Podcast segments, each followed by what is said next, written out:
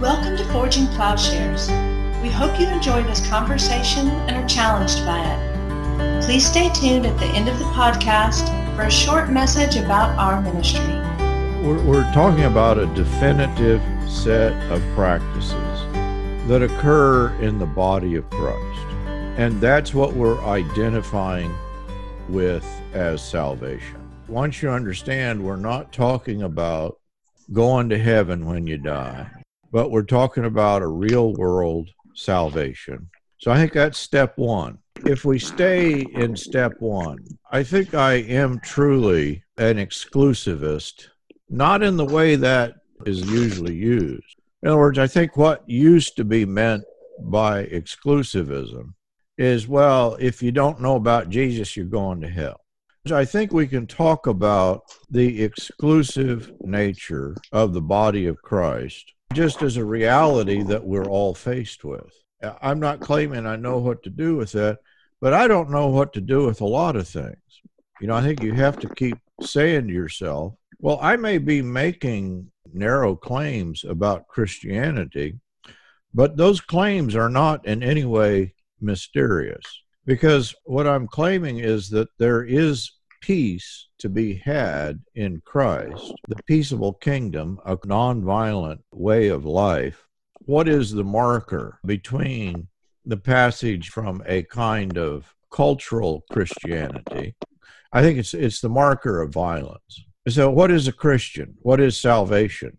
Well, I think just in broad terms, it's to in some way be rescued from the deception of violence. No mystery there as to how that function or who's in and who's out that we can see cultures and religions that are given over to violence. I think we all are going to have to negotiate this. When I, when we think about the Johannine word, the logos, or we think about the Trinity, or we think about the pre-existent Christ, I think there is a tendency to think of these things in a sort of generic fashion mm-hmm. that is separate from the gospel. And I, this is a very simple idea. The word that is Christ, especially I've been doing Ephesians, that he's talking about a predestined word there. Well, what is, uh, you know, obviously that's a reference to Christ. It's not a you're in, you're out.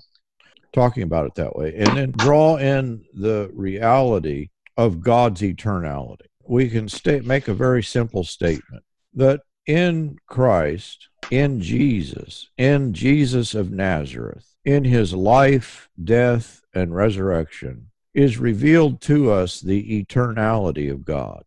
In an attempt to separate out the Trinity and talk about Christ, there was in the 18th, 19th century this discussion of a pre existent word. I had always thought, oh, well, that must be there in the early church. There was no concept of a pre existent word separated out from the gospel. Who Christ is, who that person, the third person of the Trinity, or who, who Christ, who Jesus is filled out by who Jesus is.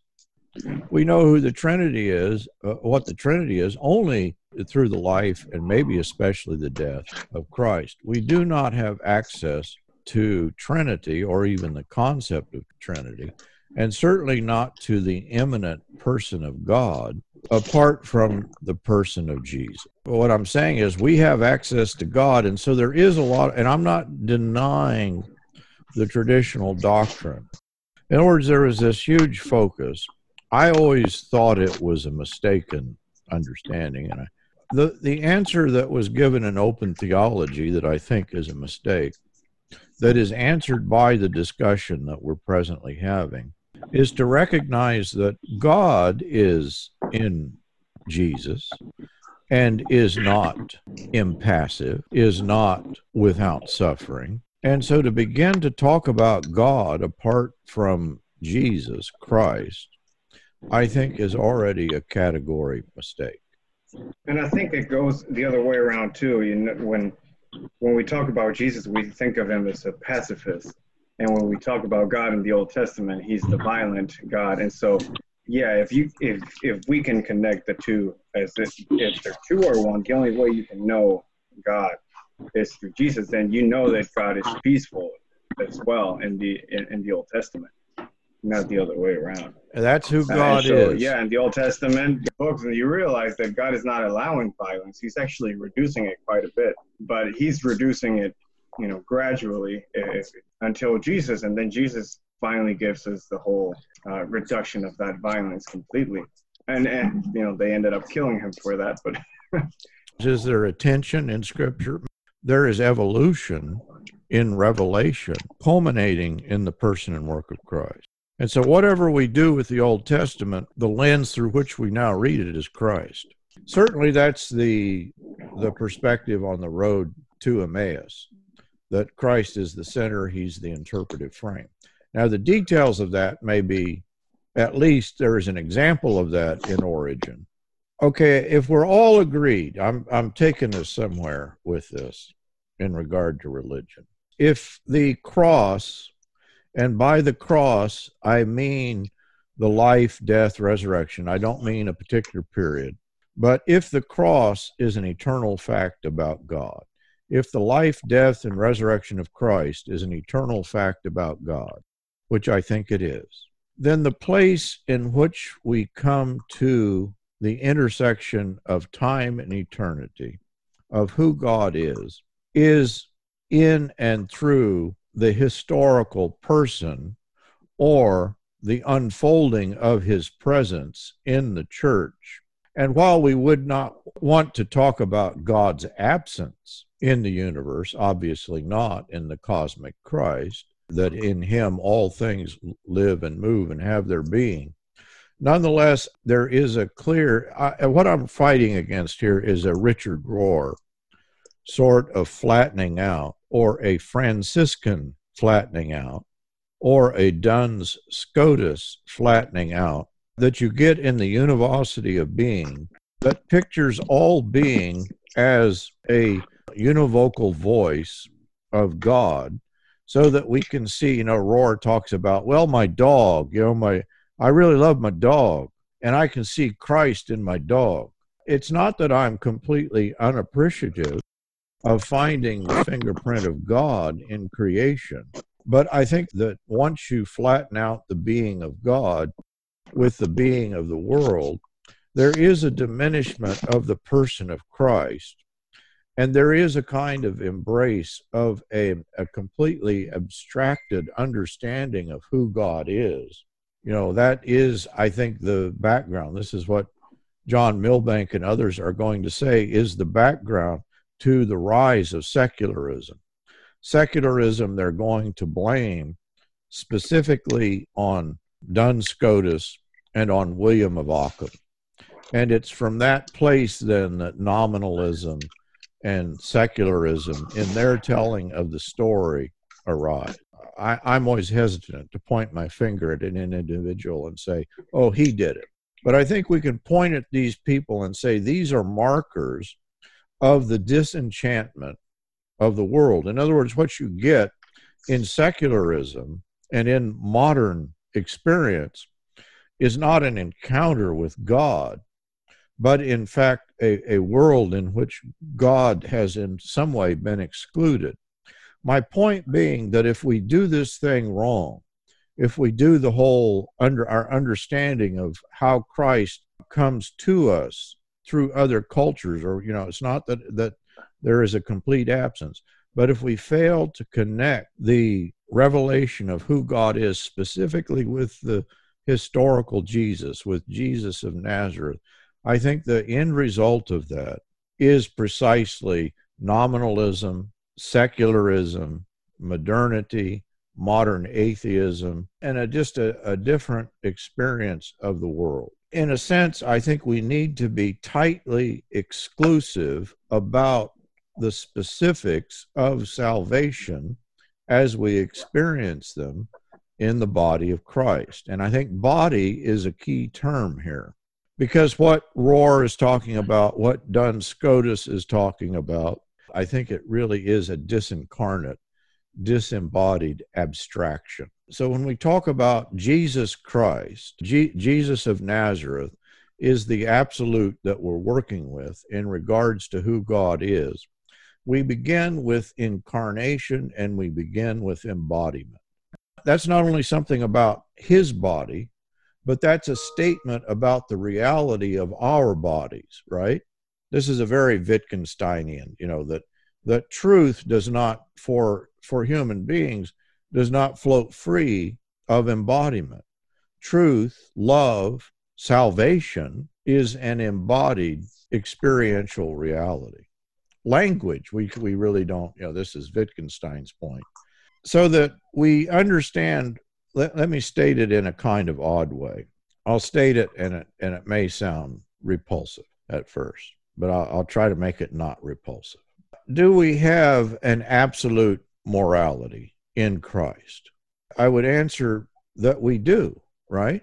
But it's not the morality of law. It's not the morality of an abstraction. It's the morality of the incarnate Christ. That is, it is the Sermon on the Mount, the Sermon on the Plain. It is to walk as Christ walked.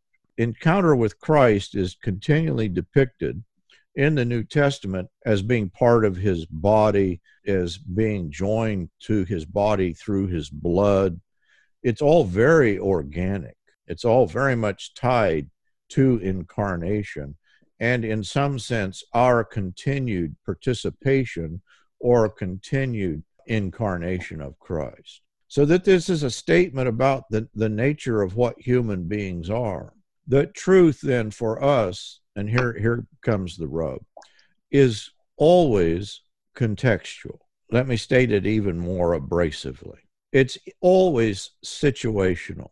Now let me explain let me explain why that's not what it sounds like. First of all, that what people are outside of Christ, to say that say it this way, that people's ethic is a situational ethic.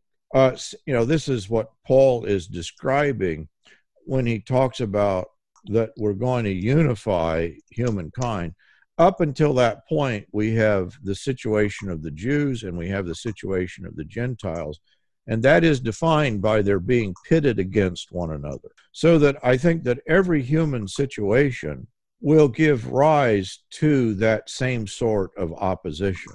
If I would invite the church over and say, We're going to boil some small children for dinner on Sunday, well, everybody would be repulsed by that, and maybe they would call the authorities. But if I, you know, once you explain, well, every time that we have a war, and we bomb Syria, we bomb Iraq, we bomb Iran. Do you think that bo- children are not being boiled in fire, in literally, you know, they're in chemicals? So that our willingness, the willingness of humans to participate in violence, there is always this kind of situational understanding in which we will do evil that good may abound. I think that the situation of humans, in that it's always tied to a particular group of people, a particular situation, is inevitably violent. And I think that's what Paul is describing.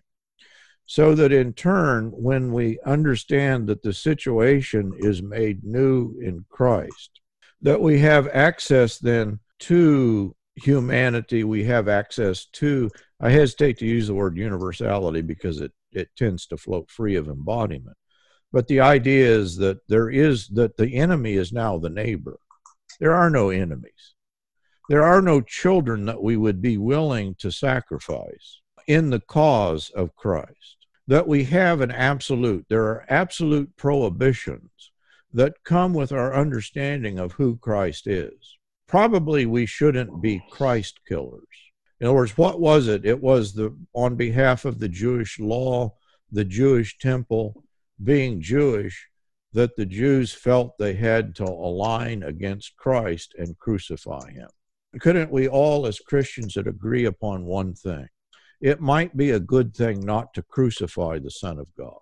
There is an absolute morality. But I think tied to that absolute then are a series of absolutes of things that we would and would not do. And violence then is the demarcation. uh, between those two things. That there is then access to an absolute morality. I don't, you know, how do we say it? In other words, we don't want to fall into legalism, nor do we want to fall into some form of situational ethics. But in a sense, it is situational. In the by situational, we mean that it's embodied, that we have this ethic embodied.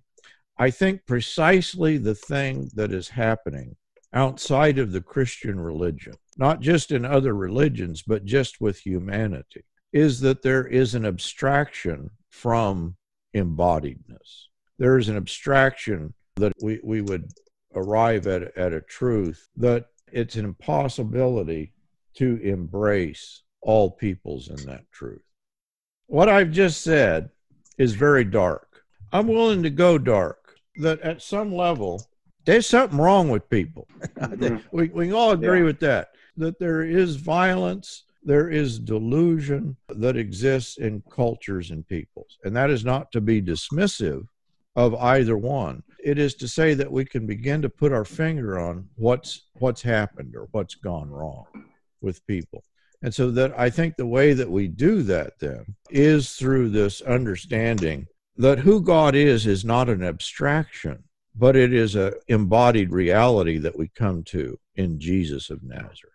Your example of boiling boiling kids. that was thought it was great because yeah, that's true. I mean, when we talk about war, it's like, oh well, that's justifiable, you know, justifiable violence. You, you can do that because it's war. Yeah. But when you put things that way, which makes it a lot more, you know, it's it's clear. You know, soldiers will be used to it. People who are in those places are used to it. Doesn't mean that it's a good thing at all. Just because you got used to it doesn't mean it became good. I think a lot of people would agree. Oh yeah, there's absolute morality, but they're always willing to say, yeah, but we understand that just war is a necessity, or we understand that levels of violence are a necessity.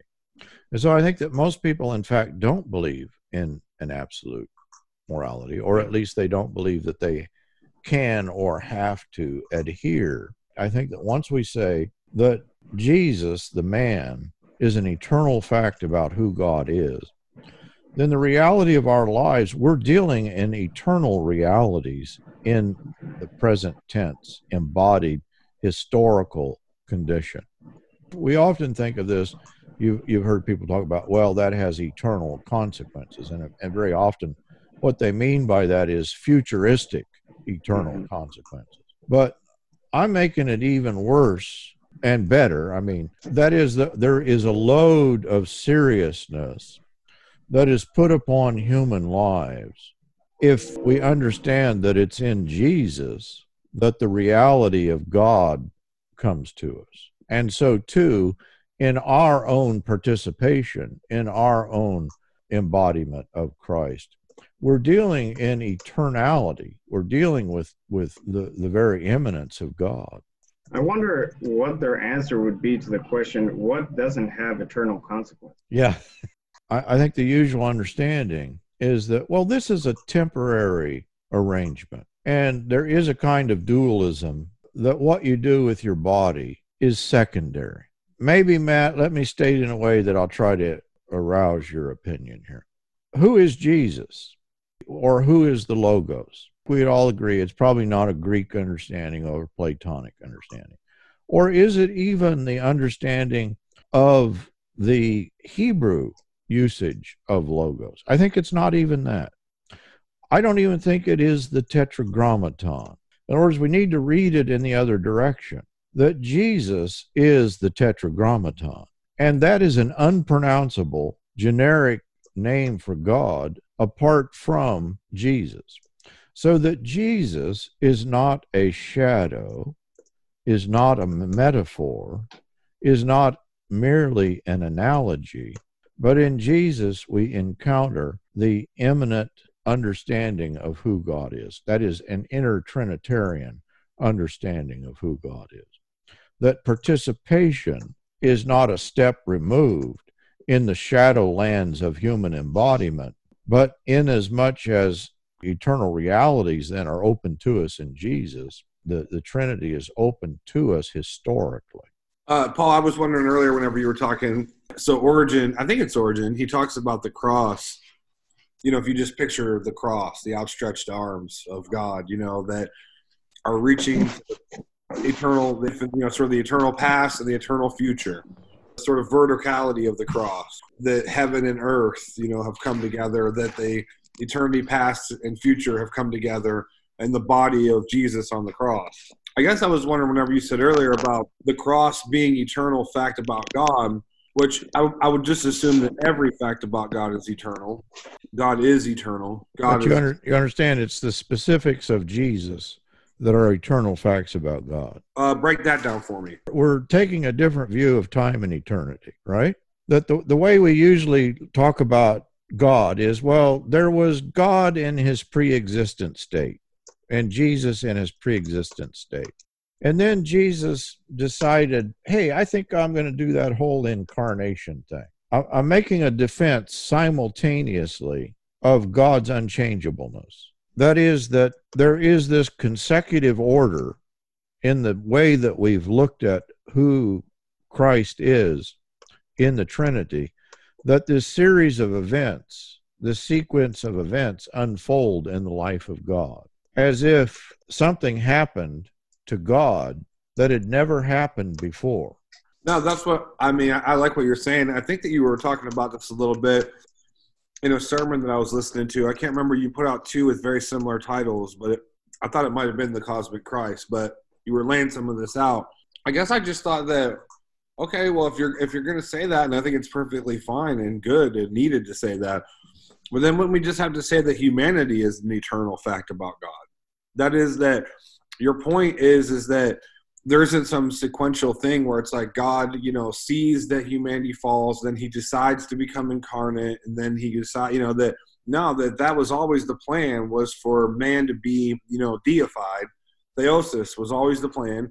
Christ was always going to come and make us, you know, fully human and join our humanity to, to God's divinity. What I'm asking is, is there a difference between saying that the cross is the eternal fact about God and that God's relationship with his creation? It's not to say that that God is dependent upon his creation for, for who he is. It's just to say that, that it's an eternal fact about who God is. It just is. He he did create. What, what I'm trying to do is resist the Duns Scotus mistake and flatten everything out and saying that the univocity of being, that all being then is reflective of who God is. And that God's being, or I, I said that wrong, that God's being and the being of the creation are on the same level. I'm afraid that the move you just made makes that mistake. That is, that it is specific to Christ that we encounter who God is. It is not specific to my dog or as to Alan's dog, as loving as he seems to be. It's not stuff or animals.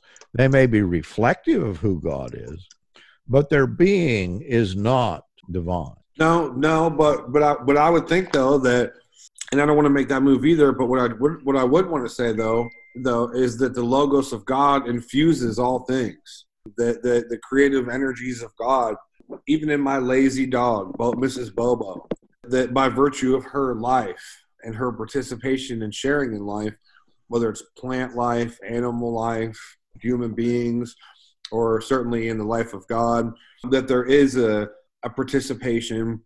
There may not be a continuum on the order of like a univocity of being, right? But it does seem though, if, if, if I guess I'm trying to reconcile what we're saying about the cross being an eternal fact about God, that is, is that Christ is, you know, God has always been the crucified one, uh, and that the, the cross is a revelation then of who God is.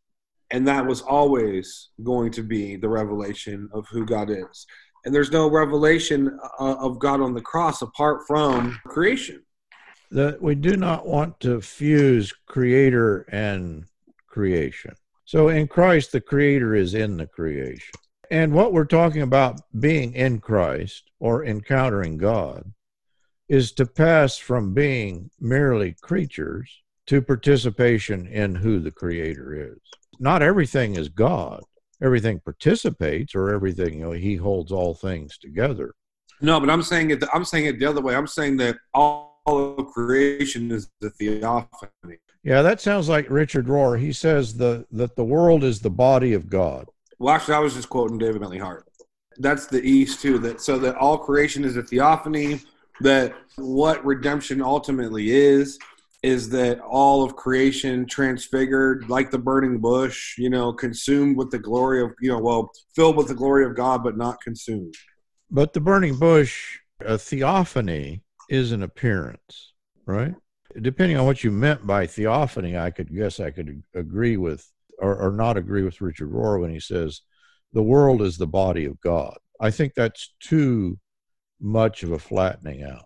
And I think we have to say with Kierkegaard, with you know the classical tradition, that God is in no way dependent upon the creature upon the creation for his being. The creation is not determinative of God. That is that sin, fall, the evil, uh, the devil, none of it determines who God is. He's not dependent. That's Hegelianism. There, there's a synthesis then between sort of the divine and the you know and the human in that sense that God is coming to himself. He's in process. And so we, we don't want to say that. So that's process theology. That is process. That is open theology. That God is related to, to creation in such a way that he's in some way determined by, you know, responding to becoming, period. That's just not the, that's not what classical theism teaches about God, though. That what I'm saying is is that no, that all creation is a theophany, and that the cross is the ultimate theophany of the display of you know the, you said it in your article about John Behr that this is who God is. I guess I, the the word theophany is a little ambiguous. You have all sorts of theophanies that are not the incarnation, and that the incarnation is a passage beyond mere theophanies to the reality of who God is, so that there's an unfolding of who God is. And in that sense, I think I, I that in Scripture there is an, an unfolding, there is a an evolution. Not to say there's an evolution in God, but there's an evolution for people in the revelation of who God is. That if you get this right, there is an affirmation of the traditional doctrine uh, of God's unchangeableness. There is an answering of open theology without the falling into process theology because who God is in Christ, in Jesus, is an embrace of change, of emotion, of suffering. In other words, all of that is part of who God is. But it's also simultaneously an affirmation, if we understand this is etern- an eternal fact about God, it's an affirmation. This isn't a new in- a development with God, but this is an eternal affirmation an eternal reality of who God is. God has always been in Christ. But Paul, can I just ask you to get to? I just want to understand the point that you're trying to make. What's the point of saying that the cross is an eternal fact about God for Behr or for you? And and understand here that I'm not exactly duplicating the early church language here. They would talk about the passion, and what they meant by that was not simply an episode in the life of Christ, but the whole sweep of Jesus. That's not separated out. That Jesus of Nazareth is an eternal fact about who God is. Okay. In other words, the, a way that we have of talking about Christ, this is like a secondary reality to the immanent Trinity. That some usages of the term analogy or the analogy of you know being or the analogia entis are sometimes taken to be then that who Jesus is is a kind of shadowing or a kind of illustration or a metaphor. I'm not saying that that's true of the correct usage of an analogia entis. But I think a lot of people have this concept that Christ in his humanity is somehow falling short of deity. The early church, the way that they talked about Christ Behr is saying, and is actually again quoting uh, the Dominican priest, is that the early church there is no notion of the pre-existent logos, the pre-existent word. It's a late development. That's certainly the way that I that I've been thinking about the logos. I think I've I've been stuck on that that there was this, this kind of unfolding in the person of God, that Christ is a kind of, Jesus is a kind of new development. And the point is that we have, in other words, we've been thinking of in terms of time and not in terms of God's eternality. Time, you know, is not present. God is not subject to time, but he encompasses time. So when we say the word eternality, the eternality of God, if we're saying that who God is is revealed to us in Christ, the eternality of God is revealed to us in Christ Jesus. This is part of the point I think that Paul is making in using both the name Jesus and fusing it with the title Messiah.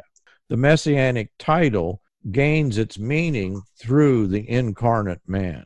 And this then Behr and others are saying this was the view of the early church. Nobody there was no mystery about what the logos or the word was. It wasn't some generic, disembodied, unfleshed version of Christ. There's only one version. That is the word that Paul, you know, talks about the word of the gospel that Christ crucified. That, in other words, the preaching of the gospel, the word, is the logos. It is who Christ is. And that is who God is. Is that too much? Save me if I'm I'm going over the cliff here. It is an acknowledgement. God is unchanging even in Jesus because who Jesus is is an unfolding reality in time. I, I think we could tie our own church experience, and by church I mean those who are participants in the body, in the flesh. There's a lot of talk about the flesh and blood and body of Christ. Why? Because the incarnation continues in his people. I don't think it continues in all people because people are evil. And evil is not an eternal fact about God. Did that can did that get it, Matt? Yeah, no, I don't think there's anything to save you from the cliff. From what do you? What's the what's the what's the cliff that you think may be there? I was just saying that to accommodate. I really don't believe that. I believe that I'm absolutely right. okay. Are you being held hostage right now, or are you in some sort of crisis situation? We're having to uh, doing this from the underground because they're going to come arrest us here in Moberly at any point. Once they find out what we're doing, they won't stop with what they've already done to us. I mean, it's really, it's truly uh, subversive. Tim says it's coronavirus installation. I think there are implications to what I'm saying that pertain to this to to our notion of culture. Okay.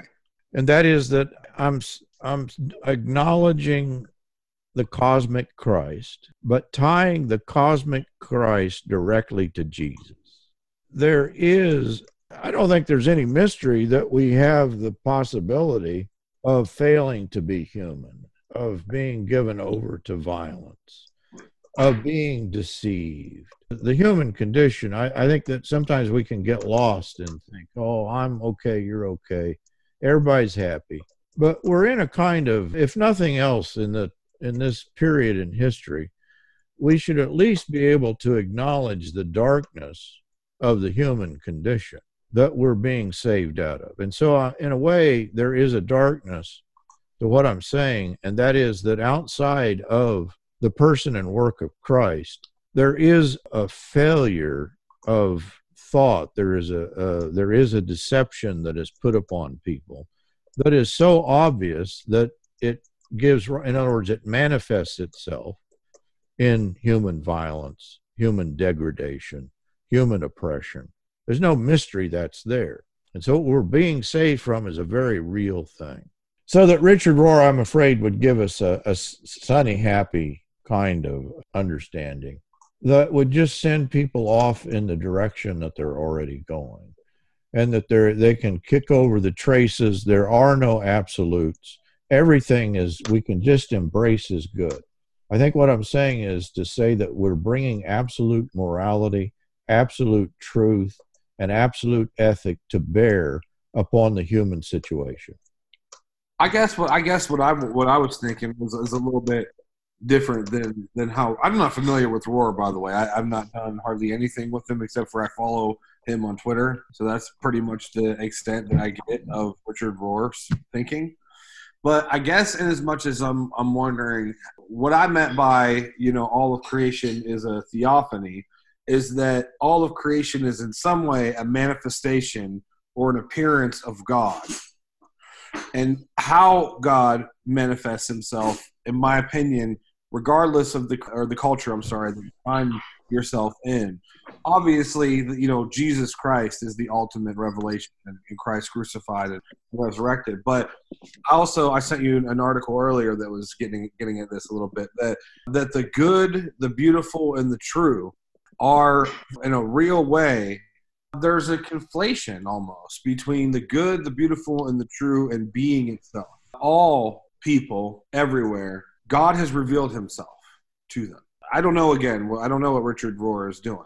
Obviously god isn't evil. Obviously god is not is going to be you know not not as uh, sort of visibly manifest in the you know solitary confinement cells at uh, adx florence in colorado as he is is you know in the you know the rocky mountains that are just outside of that prison right? So he you know i think that his presence to us can be veiled but is it part of what you're saying about the cross being eternal fact about god that also in the suffering this is you know back to you and John's conversation as well.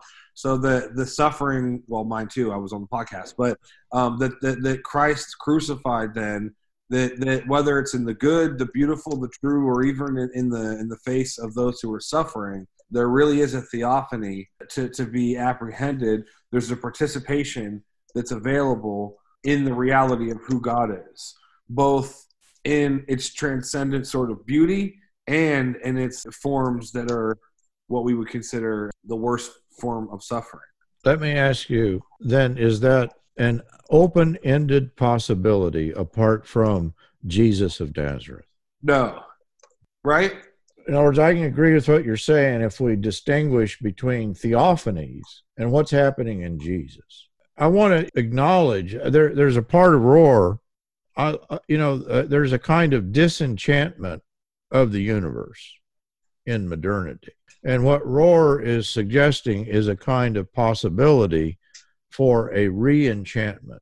I think that's good. I think, and what you're saying is a, a universe in which we recognize and feel the very presence of God. But unfortunately, the very formula that Rohr is deploying is that of Duns Scotus, in which Jesus must be diminished and Christ then take his place so that uh, he's giving us a reenchantment on the basis of the formula that disenchanted it in the first place. Yeah, but I would, I mean, I think that it's exactly the opposite, and I think so do you. And that is, is that, uh, and, and this is, I think, in the East, just what the, the Orthodox well, at least the Orthodox that I'm reading teach, and that is is that revelation given to us in Jesus Christ that we can begin to apprehend the good, the beautiful, and the true in all of creation. That is is that yes. it's because precisely because of the revelation that we have in Christ that we're able to recognize uh, the theophany in all you know the, the God's manifestation of Himself in all of creation. Oh, I'd even take it further that we can see Christ in all of creation. Yes. But you're not going to see Christ in all of creation apart from Jesus. That's right. Okay. Good. I'm not saying you can't, that the reality of who God is in Christ might not be available for you there. But the problem is human failure, that we have an incapacity, and, and sin always sounds like too small of a word here. But because of deception, because we live in a world that we would exclude God from, that we live in a the the world that the prince of the power of the air runs things that's sin. And there's always the marker of sin. You know I, the, as i was thinking i said this actually yesterday and i was very impressed with me. Uh, no one else was. Uh, often the case. there is a hellish view of god in which he's just perceived as a condemning judge that's not simply a failed Christianity. That is descriptive of Judaism, but I just think that's descriptive of the of of human religion. But even more than that, I think that's descriptive of the human psyche. That who God is for us is the accuser. Who is the accuser? That's Satan. We've confused God and Satan and worship the devil. And that's probably why nobody amen me That's not provocative enough, Paul. if you think God is a condemning judge, accusing mankind, sending mankind to eternal torturous existence in hell, that is the accuser. That is the prince of the power of the air. That is the, the work of the sons of disobedience. That is the the the understanding of wrath that you get, the condemnation. Not that that condemnation comes from God. That condemnation, the accuser, the Satan, the hellish religion is precisely then over and against what we're describing as the reality of who God God is in Christ. That's got to be the name of your next blog, Paul. Uh, you know, something about like too many Christians worship the devil or something like this. in making that accusation this this it's not like i'm free of this right? Have we all sort of passed through this delusion? I would like to think oh maybe i was better than that. In other words i think it's just the natural human tenet. It is the natural human religion that satan or the the accuser or the prince of power of the air or the whatever you, whatever that thing is foists upon us. Thank you for listening to this episode of Forging Plowshares. You can learn more and join our growing community by visiting forgingplowshares.org. Please consider supporting at patreon.com slash Paul Axton or by donating at forgingplowshares.org slash donate.